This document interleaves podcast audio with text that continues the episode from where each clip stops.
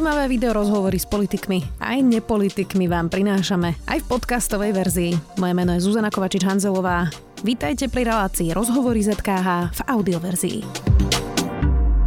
Pripravte svoj biznis na budúcnosť. Zažite najväčšie biznis podujatie jesene s menami ako Mika Hekinen či Dara Rollins. Zaregistrujte sa na akonatokonferencia.sk.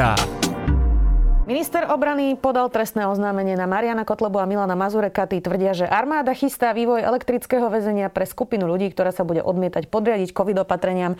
Systém prirovnávajú ku koncentrákom. Armáda testuje projekt Movir, ktorý má zabezpečiť ochranu vojenského priestoru v Lešti. Viac už s ministrom obrany. Jaroslavom Náďom, vítajte. Ďakujem pekne, dobrý deň. Zacitujem teda Milana Mazureka. Moderný koncentrák sa reálne vyvíja a stavia pod režiou Technickej univerzity v Košiciach za 3,7 milióna eur. Pýtajte sa sami seba, na čo im bude väža za 214 tisíc, ktorá vraj podľa popisu poskytne nepretržitý obrazový záznam, bude vytvárať teplotnú mapu prostredia a v prípadoch detekcie narušenia systému FENS, Smart FENS, ktorý doslova znamená inteligentný plot, zapne výkonné LED reflektory, zrejme, aby na izolovaného utečenca dobre videli aj v noci. Tak skúste vysvetliť, že na čo takýto systém vlastne armáda teraz e, potrebuje. Mne príde absurdné, aby títo dvaja ľudia, mimochodom e, jeden už právoplatne a jeden nepravoplatne odsudení extrémisti, e, tu hovorili niečo o koncentračných táboroch. Je to absolútne nepriateľné a naozaj ide o šírenie poplašnej správy a preto som dal tie trestné oznámenia. A teda, keď čo chceli, to majú. Ja si vyprosím, aby E, strašili ľudí e, o, o vedeckých projektoch. E, tak ako ste správne povedali, ten vedecký projekt je projekt Technickej univerzity v Košiciach, ktorý vlastne má riešiť dve oblasti. Jedna oblasť je oblasť narušenia priestoru, ktorý je chránený ako lacnejšia alternatíva toho, že budete stavať reálne ploty alebo budete dávať ľudí, aby strážili oblasť. Ja vám poviem príklad. Mali sme aj e, tento rok taký prípad, že bola strelba a výcvik e, na záhory, e, kde máme výcvikový priestor. Ľudia vedeli o tom, že tam nemôžu ísť, lebo keď sa cvičí, tak nemôžu chodiť na hríby a podobné veci. Jeden cyklista sa rozhodol tam ísť a, a takmer bol zasiahnutý črap, črapnelom z, z rakety, ktorá dopadla a, bol z toho skoro veľmi vážny problém. Keby sme mali tento systém, tak automaticky detekcia sa spustí a vieme, že tam je narušiteľ, že e, ho vieme zastaviť a vieme ho Dobre. Čiže ochrániť. budete uh, mať tento systém iba na Eš... vojenské veci, Ešte vojenské raz. cvičenia? Toto je jedna vec. A druhá vec, a prečo to vlastne je aj e, financované z ministerstva školstva, je to, že vedci z Technickej univerzity videli, akým spôsobom sme robili karanténizáciu eh, osád eh, na východnom Slovensku počas eh, korony a uvedomili si, že poprvé, koľko ľudí na to musia techniky byť nasadených, aby sa strážili, tí ľudia, aby sa držala karanténizácia a zároveň si uvedomili, že čo keby, keď dávno skončí COVID, čo keby prišla napríklad ebola, čo sa stalo aj v krajinách Európskej únie, že jednoducho dovolenkár doniesol z Afriky a my sme potrebovali nejaké miesto jednoducho strážiť, aby sa nešírila ďalej táto nákaza. A oni preto prišli za nami, e, za e, konkrétne výcikovým centrom výciku Lešť, čiže ani nie za ministerstvom obrany, ani nie za ozbrojenými silami, ale za centrom výciku Lešť, či v uzavretých priestoroch centra výciku Lešť môžu si vyskúšať tieto veci a či by Lešť so svojimi odborníkmi participovala na takomto výciku aj kvôli tomu, alebo na takomto projekte aj kvôli tomu, že e, sme opakovane tvrdili, že nám ľudia porušujú zákaz pri výcvikoch v našich vojenských priestoroch a chodia tam zbierať ryby alebo sa bicyklovať. Kvôli tomu sme do toho išli teraz je to len v štádiu vývoja. E, najskôr to bude hotové, vôbec nejaká, nejaký prvotný e, nástroj toho projektu niekedy koncom budúceho roka, keď predpokladám, že už COVID ani, dúfajme, nebude takým zásadným problémom ako teraz. Áno, máte pravdu, ale tak dúfajme, že naozaj postupne to bude, e, to bude odchádzať a my naozaj nebudeme potrebovať ani chcieť, ani sme to nikdy nerobili, aby sme tu robili nejaké zlučovanie ľudí. Navyše oni tam hovoria o tom, že že to bude rozdeľovať očkovaných a neočkovaných. To sa v tom projekte ani nehovorí. To je čisté klamstvo. Jednoducho, celé to je postavené na tom, aby si zbierali hlasy a strašili ľudia a ja verím, že spravodlivosť ich nájde. Vy ste teda podali trestné oznámenie, to ste spomínali na oboch za šírenie poplašnej správy. Nie je toto ale len politický súboj, nejaké využitie témy opozíciou? Veď predsa aj Olano občas robilo v opozícii, že nejakú tému trochu nafúkli ste a mali ste teda nejakú tlačovú, mali ste tlačovú konferenciu. E, takže kde je ten politický súboj a kde potom je niečo, prečo by na seba politici mali dávať Politický súboj by to bol, keby sa opýtali, verejne alebo neverejne, o čo sa jedná. V tých videách, ak ste ich nevideli, ja vám odporúčam si ich pozrieť, oni vyslovene tvrdia, že ideme vytvárať koncentračné tábory, aby sme nezaočkovaných ľudí dali do koncentračných táborov. Však ste tam aj citovali jednu časť, že budeme mať svetelné body, ktoré unikajúcich ľudí z tých koncentračných táborov budú detekovať. Jednoducho to je vyslovene ďaleko za hranicou toho, čo som ochotný akceptovať. E, vôbec nemali žiadnu ambíciu sa pýtať ani nás a ani a ani technické univerzity. Zároveň hovorili, že ozbrojené sily na tom participujú, ozbrojené sily s tým nemajú absolútne nič spoločné, robí to Centrum výcviku Leš, nepatrí to pod ozbrojené sily. A množstvo iných klamstiev, ktoré tam porozprávali. To znamená, nech si ich spravodlivosť nájde, nech sa páči, chceli do toho ísť, chceli strašiť ľudí, klamať. A to nie je prvý príklad. Ja som povedal, že pohár sa naplnil, lebo oni jednoducho klamú, zavádzajú, strašia, šíria dezinformácie, konšpirujú, využívajú na to svoje spriateľené konšpiračné médiá a teraz všetci sa na to budeme pozerať, do nekonečného nebudeme sa na to pozerať. E, a zároveň vám môžem povedať, že pán e, Kotleba je e, členom výboru pre obranu a bezpečnosť. Tam keby ste sa niekedy išli pozrieť, tak by ste počuli, ako mi hovorí, že pán minister, vy ste najlepší minister v histórii na Slovensku, špičkový odborník a potom vyjde von do pléna a, a tam hovorí, aký som americký agent a neviem čo. A teraz hovorím si, dobre, to je politický boj. Ale toto, že bude hovoriť, že my ideme vytvárať koncentráky, môže sa hámbiť ten človek a dúfam, že si ho spravodlivosť nájde. Poďme k aktuálnej téme a to je rozpočet. Naozaj sa uh, už chýli termín, kedy minister financí musí odovzdať rozpočet. Uh, ja vás teraz zacitujem z Radia Express. Stále som prekvapovaný, čakám zásadnejšiu debatu na túto tému. Na konci volebného obdobia 2% HDP nedosiahneme, všetci sa snažia trhať, keď nás potrebujú, tak nás volajú. Ak si treba šetriť, tak pozerajú na obranu. Ak má niekto predstavu, že budem kúriť a svietiť, na to nie som stavaný, takže to bude bezo mňa. Mám tomu rozumieť správne, že v prípade, že ten rozpočet nebude teda podľa vašich predstav, hoci tie 2% to teda určite nebudú, e, tak zvážujete, že by ste podali demisiu? No ja uh, som to povedal aj v, tom, v tej relácii Radio Express, ktoré ste citovali, že ja nie som človek, ktorý by sa vyhrážal demisiou, ale ja keď to raz urobím, tak to budem myslieť vážne. Očakávam férový prístup. Uh, férový prístup znamená komunikácia, férový prístup znamená plnenie dohôd. A tiež ja som ten, ktorý naozaj veľmi veľmi eh, v súlade nejako so záujmami tejto krajiny eh, sám ustúpil z nejakého obranného rozpočtovania, ktoré to bolo dlhodobo naplánované. Aj minuloročný rozpočet má výhľad na, na ďalšie roky. A, a bolo komunikované na vláde tak, že nech nikto neuvažuje nad viacej peniazmi ako to, čo bol výhľad schválený minulý rok. Ja som na základe komunikácie aj na stranickej úrovni, aj, aj s ministrom financí súhlasil s tým, že eh, bude nárast, ale bude menší ako to, čo bolo plánované. To znamená, sám som bol ochotný ísť dole s rozpočtom. No a eh, len kvôli tomu, aby sme naozaj to ako štát udržali, lebo to, čo sme dostali, je teda peklo. No ale eh, aby tu niekto od stola, ako mi poslal, že toto je, sú čísla, ktoré sú pre teba, ani sa som o tom nerozprával. Dobre, no tak, no niekto Igor Matovič. No tak ono to vo väčšine prípadov nebolo komunikované cez, pred, cez ministra financí, ale cez riaditeľa odboru rozpočtu alebo sekcie rozpočtu a poslané nejakým môjim podriadeným, že toto máte, tu si s týmto žite, no tak takto to nefungovať nemá a, a čaká ma debata ešte na túto tému a, a uvidím, čo bude. Ja nebudem svietiť a kúriť, to som povedal tiež. Ja som človek, ktorý prišiel na ten rezort, aby tam urobil zásadné kroky, ktoré sú potrebné a som ochotný akceptovať zmenenú ekonomickú situáciu kvôli covidu, ale naozaj to je tak. Aj teraz to je tak, aj na vláde vo štvrtok budeme schváľovať nový mandát, aby naši vojaci išli do nemocníc pomáhať. Keď sme potrební, tak nás všetci volajú. Celoštátne testovanie, do nemocníc, na hranice, chrániť očkujúcich, všade idú ozbrojené sily, ale potom tie isté ministerstva, ktoré nás potrebujú, eh, a tí istí politici, ktorí nás volajú, tak potom tí, keď príde na rozdávanie rozpočtu, tak eh, povedia, zoberte z obrany. No tak ako to sa nedá. Máte nejaký balík peňazí, s ktorým ste schopná žiť eh, a keď dostanete menej, no tak schopná sa žiť nie ste. A, a ja si myslím, že nemám za sebou ani jednu kauzu, ani nič podobné, aby som mal aspoň taký aspoň takú pozíciu e, v tejto vláde, aby sa so mnou komunikoval. No ale sa so mnou komunikoval, myslíte Igora Matoviča? No áno, aj Igora Matoviča, e, ale aj ďalších, e, pretože jednoducho nemám, nemám predstavu o, o férovej komunikácii tak, ako, ako prebiehala aj na odbornej úrovni, nie len na politickej. Ono to pri tom rozpočte, ale samozrejme vždy je tak, že každý minister sa snaží si vyboxovať čo najviac peňazí. To je tak úplne tradične v každej jednej vláde. Chápem to ale správne, že vy budete o tom rokovať vo štvrtok a vy ešte teda nemáte finálne číslo svojej kapitoly? No tak uh, asi to chápete správne. A zároveň, tak ono vždy sa o rozpočte rokuje do posledného dňa, to zase nie je nič e, výnimočné. Ale zároveň platí to, že Myslím si, že niektoré veci sa dajú urobiť aj bez nejakého nárastu rozpočtu, ako že nebude to viac peňazí, len to bude inak kalkulované a to sú technické veci, ktoré vás, ktorým vás nechcem zaťažovať. Uvidíme, čo sa dá urobiť.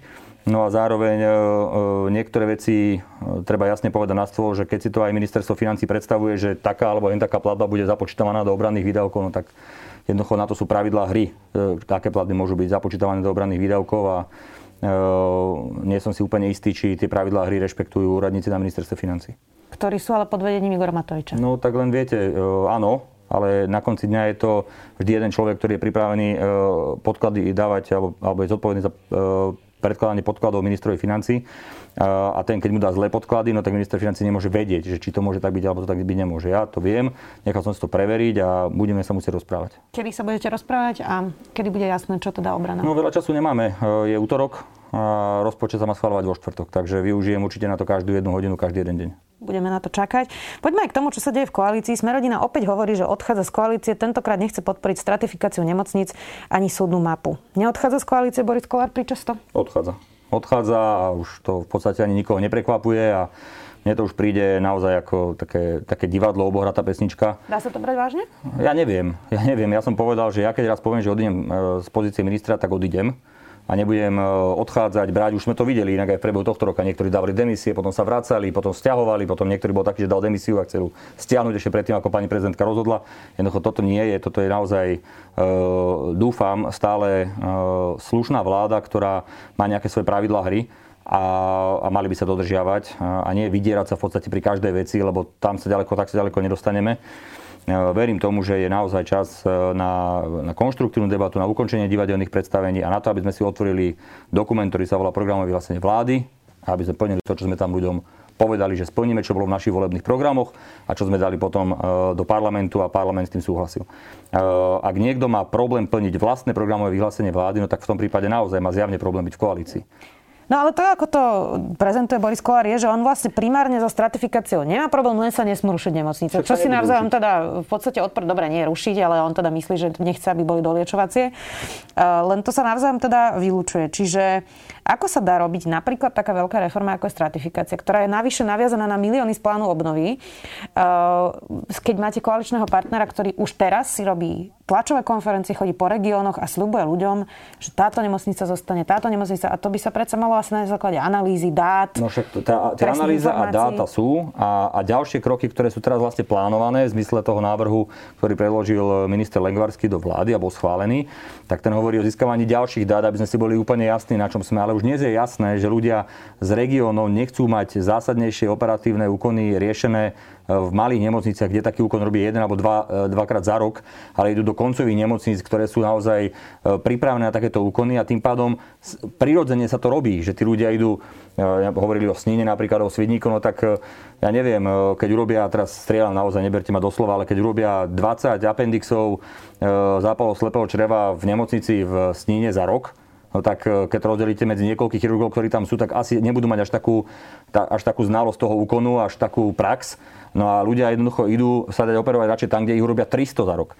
A toto je úplne prirodzené o, tých, o, tých, e, o tej stratifikácii. Nejde sa rušiť nemocnice, len sa budú špecializovať a čím to bude významnejšia nemocnica na okresnej úrovni, krajskej úrovni alebo celoslovenskej, tak podľa toho bude mať e, dané e, oblasti, ktoré bude pokrývať. A zároveň presne ako ste povedali, Boris Kolár by mal teda tým ľuďom, pri ktorých hovorí o nemocniciach, že sa nebudú zatvárať, nebudú sa robiť stratifikácia, mal by im povedať, Dobre, ja som teda vybojoval, že sa nebude robiť ratifikácia, ale to znamená, že jedna miliarda, jedna miliarda eur z plánu obnovy nepôjde do zdravotníctva. Nech im to povie férovo. Normálne im to treba férovo povedať. Kvôli tomu, že som zachránil, že tu ostane navyše chirurgické oddelenie, tak miliarda eur e, nepôjde do zdravotníctva. No jednoducho takto to je, to je naviazané. A Boris to vie. Boris to vie, vedia to jeho členovia vlády. E, čiže preto hovorím, že tie divadelné predstavenia treba ukončiť. Ako sa dajú ukončiť? No tak, že si jednoducho budeme schváľovať veci, ktoré sú v programovom vyhlásení vlády a stratifikácia nemocnic tam je. Tak asi to nie je také jednoduché, ale nie? No tak, ale hovorím, tak e, aký je základný dokument pre fungovanie koalície a vlády? No koaličná zmluva a programové vyhlásenie vlády. Tak jednoducho buď to platí, alebo to neplatí. Ale aby sme pri každej jednej veci sa vyhrážali e, alebo robili opozičnú politiku, Igor Matovič to povedal, myslím, včera alebo prečerom, že myslím, že to bolo včera, že 1,5 roka sme mali opozíciu vo vláde v podobe SAS a teraz máme pol roka v podobe, e, v podobe e, Borisa, Borisa Kolára a Smerodina. No jednoducho, takto to nesmie fungovať, ak sme jeden tým, máme jeden spoločný záujem, chceme, aby tu sa v tejto krajine lepšie žilo, no tak poďme si tie záväzky, ktoré sme si dali. Poďme si ich. Vy si viete predstaviť, že by tá koalícia fungovala bez Smerodina? Ja by som nebol rád, keby fungovala bez Smerodina. Je to môj osobný názor, ale samozrejme, že aj tí ostatní koaliční partnery majú len istú absorpčnú schopnosť. Hej? A už keď sa ten pohár naplní, tak sa naplní. A bolo by zbytočné, aby sa naplňal. Len kvôli tomu, že sa chceme ukázať, že dobre, tak získame o 500 voličov viacej v Snine, ale kvôli tomu stratíme na celom Slovensku o 10 tisíc, lebo e, nedostane jednu miliardu zdravotníctvo. Ten Boris by to mal tiež uvedomiť, že jedna vec je komunikácia a druhá vec je realita, ktorá, ktorá bude. No a čo by on získal tým, keby padla vláda? Čo by sa mu lepšie, by sa mu e, s, s Pelegrinim a s Ficom vládlo? Ako myslí si, že by dostal také silné pozície, ako má dneska v nejakej ďalšej vláde? Ako, to je úplne utopia. Ja si myslím, že Boris má zdravý sedliacký rozum, mal by menej možno počúvať nejakých politických poradcov a mal by viacej sa nad tým zamyslieť, či toto je presne to, čo chce robiť, lebo nie je to dobré. Mňa to mrzí a akože s ním vychádzam dobre, vieme si povedať veci, ale naozaj už, už bolo dosť týchto výhrážok a, a nejakých ostentatívnych prejavov niekde v regiónoch. Keď už ste spomínali tých poradcov, tak poradca Eduarda Hegera povedal v denníku N, Ivan Štulajter, že Smerodina je taký smer tejto koalície. Súhlasíte? Tak ja nebudem človeka, ktorý je síce poradcom, ale nemá politickú zodpovednosť nejakým spôsobom komentovať alebo citovať. Ja len tvrdím, že sme tu jedna koalícia štyroch politických strán a štyri politické strany by sa mali správať zodpovedne. A už prestať naozaj stále niečo, viete, stále niečo a už, už naozaj, už, už stačí. Už stačí. Ako vážne táto vláda myslí napríklad um, odpolitizovanie a transparentnosť v štátnej správe? Koalícia sa teraz dohodla na menovaní policajného prezidenta. Dali ste preč vlastne všetky kontrolné mechanizmy, ktoré sa tam zaviedli. Minister vnútra bude môcť odvolať policajného prezidenta aj bez údania akéhokoľvek uh, dôvodu, v podstate svojvoľne. Kompetencia ministra vnútra sa posilnia vo vzťahu k policajtom, ktorí sú vo funkcii nadriadeného a môže ich teda preložiť do iných funkcií bez údania dôvodu opäť. A zmeny sa dotýkajú vlastne aj celej štátnej správy, vedúcich štátnych úradov budú môcť odvolať svojich podriadených tiež jednoduchšie. Tak ste slubovali aj verejné súťaže, výberové konania. Teraz ste vo vláde a vyzerá, že to ide celé nejako naopak. No čiže mali sme čo urobiť? Mali sme ponechať všetkých tých smeráckých nominantov, ktorých nám tam zabetonovali e, tesne predtým, ako odišli z vlády. E, a potom to tak dopadlo aj v policajnom zbore, aj e, pri všetkých možných kauzách, aj, aj kade tade, viete. Ale to povie každá vláda, že musí vyhazovať no, nominantov, robila, že sú tam zabetonovaní, tak potom sa nikdy v živote k tej, person- k tej profesionalizácii nedostane. No žiaľ Bohu. Ako žiaľ Bohu, ja som e, pracoval, ja neviem už presne koľko, 15 rokov v štátnej správe a ja veľmi dobre viem, ako to funguje. Však každá smerácká vláda prišla, vyrazila tretinu ministerstva, ak nie polovicu.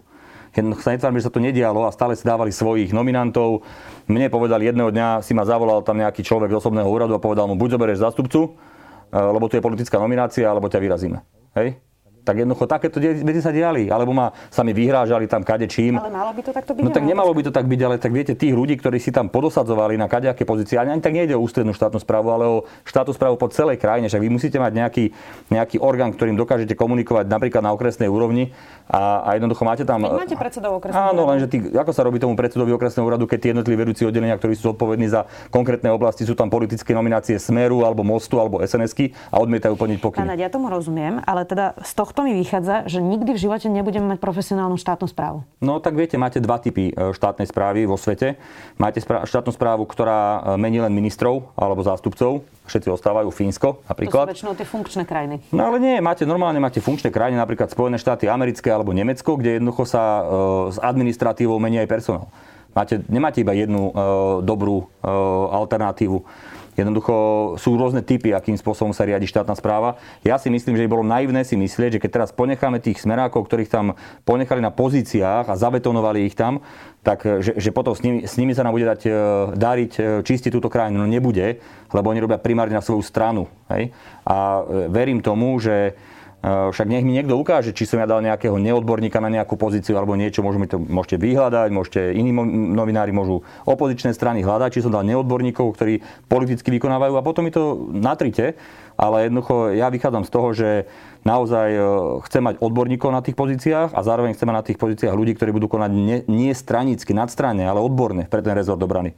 No ale to, čo som tam našiel, pri všetkej úcte, v niektorých prípadoch, keď to boli ľudia, ktorých som tam chcel ponechať, lebo tam pôsobili dlhodobejšie, boli to úradníci, no tak ostali. Ale v niektorých prípadoch, čo boli vyslovene stranické nominácie, no tak išli. No ale aj bez toho, aby ste menili ten zákon. No áno, dokázali. tak viete, niekto, niektoré pozície sa ľahšie menia, niekde sa viete dohodnúť a niektoré pozície niekde v regiónoch, keď je niekto vedúci oddelenia, ja neviem, pre pozemkové veci alebo niečo a doteraz tam uh, natieral chlebík ľuďmi, ľuďom okolo SNS-ky uh, v oblasti lesníctva a polovníctva no tak e, pri všetkej úcte neočakávame od neho, že bude robiť nejaké transparentné kroky v regiónoch. Žiaľ Bohu, tak to je. Boris Kolár zo Sme rodina trvá na zrušení trestu prepadnutia majetku pri korupčných kauzách, podobne ako to žiada Smer. A povedal teda, že za primeraný trest by považoval, ak korupčník odovzdá nelegálne získanú sumu, zaplatí pokutu, prípadne dostane trest odňatia slobody. Pritom prepadnutie majetku je uh, účinný nástroj a funguje. Je to niečo, čo naozaj popisujú tí ľudia, ktorým sa to stalo ako jeden z tých, uh, z tých veľmi bolavých bodov, ktoré teda museli zažiť. Tak ako vyriešite napríklad tento spor, keď vy ste teda protikorupčná vláda, to je niečo, na čo akcentujete? No však vy sami e, veľmi dobre viete, pani reaktorka, že e, nikdy sa tak nešlo po korupcii ako za tento 1,5 roka, ktorá, pri, ktorom, e, pri ktorej moci je tu teraz táto vláda. Jednoducho naozaj je boj s korupciou a oči sa tohto štátu uh, alfa a omegou tejto vlády a vidíte to na množstve vecí, ktoré sa riešia. Takže to spochybňovať sa nedá. Áno, je to legitimná diskusia. Niekto tvrdí, že prepadnúť celý majetok kvôli menšej sume, ktorá bola nakradnutá, poviem to tak ľudovo, je príliš veľký trest a nie je adekvátny. Niekto tvrdí, že však bude to mať aspoň odstrašujúci e, účinok. Ja sa prikladám k tej druhej časti, že tiež si myslím, že keď niekto sa bojí, že mu to prepadne celé, tak potom si dáva pozor, ale viete aj dneska, ako to funguje. Prepisujú majetky, e, rušia si BSMK, kadečo iné, len aby jednoducho ten majetok neprišli. Čiže nie je to zase až také jednoduché, nie je to čierno-biele, zase je pravda niekde uprostred. Osobne si myslím, že e, môže sa nájsť nejaký kompromis, to znamená, e, zjednoduším, zistilo sa mu, že korupčne získal milión eur, majetok má 5 miliónov eur, tak jednoducho mu prepadne majetok za 2,5 milióna alebo za 3 milióny, jednoducho nejaký násobok tej sumy, ktorá, ktorú mu, mu našli. Nemusí to byť všetok, ale je to otázka diskusie, nech o tom hovoria odborníci, uh, ale ja si myslím, že by mal prísť o viac majetku ako ten, ktorý sa mu dokáže, že nakradol. No ono by sa totiž to mohlo zdať, že sme rodina má stále ďalej a ďalej od vašej koalície. Hm, tak treba sa ich pýtať, že či majú bližšie alebo ďalej. Ja poznám tam, aj, priateľsky vychádzam s viacerými ľuďmi, ktorí viem, že sú absolútne fajn, že sa s nimi dobre robí, že aj na koaličných rokovaniach alebo na vládnej úrovni e, hľadajú riešenia. Jednoducho len keby okolo toho neboli tieto zbytočné výhrážky, odchodmi z koalície a dúpanie si, ako pre, je, to, je to podľa zbytočné. Nerob, ne, nerobil Igor Matovič chybu, že dlho označoval Borisa Kolára za najbližšieho a najlepšieho koaličného partnera, len preto, že teda v podstate Boris Kolár dlho nič nekritizoval, nevypomstilo sa vám to teraz? Uh, Igor Matovič mal vždy najbližšie k Richardovi Sulikovi a uh, tá situácia sa zmenila v tom čase, keď Richard začal kritizovať e, vládne protipandemické opatrenia a e, získavať na to body. A tomu rozumiem, začalo to tým veľkou nocou a že aké sú tu auta zastavené na diálnici a neviem čo všetko. No, teraz vyzerá, že sa to upokojilo. Áno, lebo, lebo teraz nevidím zo strany Sasky takéto ako keby e, zbytočné opäť opozičné kroky v rámci koalície. Hej, no teraz to robí, teraz to robí, no dobre, ale byť ministrom financie je niekedy silnejšie ako byť premiérom. Zároveň, zároveň Boris Kolár začal robiť takúto politiku teraz. Je to úplne zbytočné a preto teraz naozaj sa na ňo pozerajú viacerí s tým, že akože odtiaľ potiaľ a môže sa mu naozaj stať v istom momente, že už to nikoho, už teraz sa premiér sa tak schutí zasmial, keď dostal nejakú otázku od novinárov, že, že Boris Kolár povedal, že odíde z koalície. No už to je, viete, keď stokrát niečo do nekonečna hovoríte, tak už to je také, už to, je, už to nie je ani kredibilné. Čiže je to na smiech? Chápem no tak už niekedy, áno, už niekedy, žiaľ Bohu, opakujem, napriek tomu, že ja sa tam veľa ľudí vážim a dobre sa mi s nimi robia, ale niekedy už je to na smiech. Vy ste povedali, že niekedy je minister financí silnejší ako premiér. Je. Kedy? No tak vtedy, keď sa robí rozpočet, samozrejme, viete. Nemali ste na mysli nejaké iné dynamiky medzi Edojom a Nie, nie, nie. Každý, každý minister financí má samozrejme svoje najsilnejšie momenty vtedy, keď sa schváluje rozpočet a je to jedno, či to je Igor Matovič, alebo Počiatek, alebo neviem, ktorý minister financí, ktorý bol, Ivan Mikloš.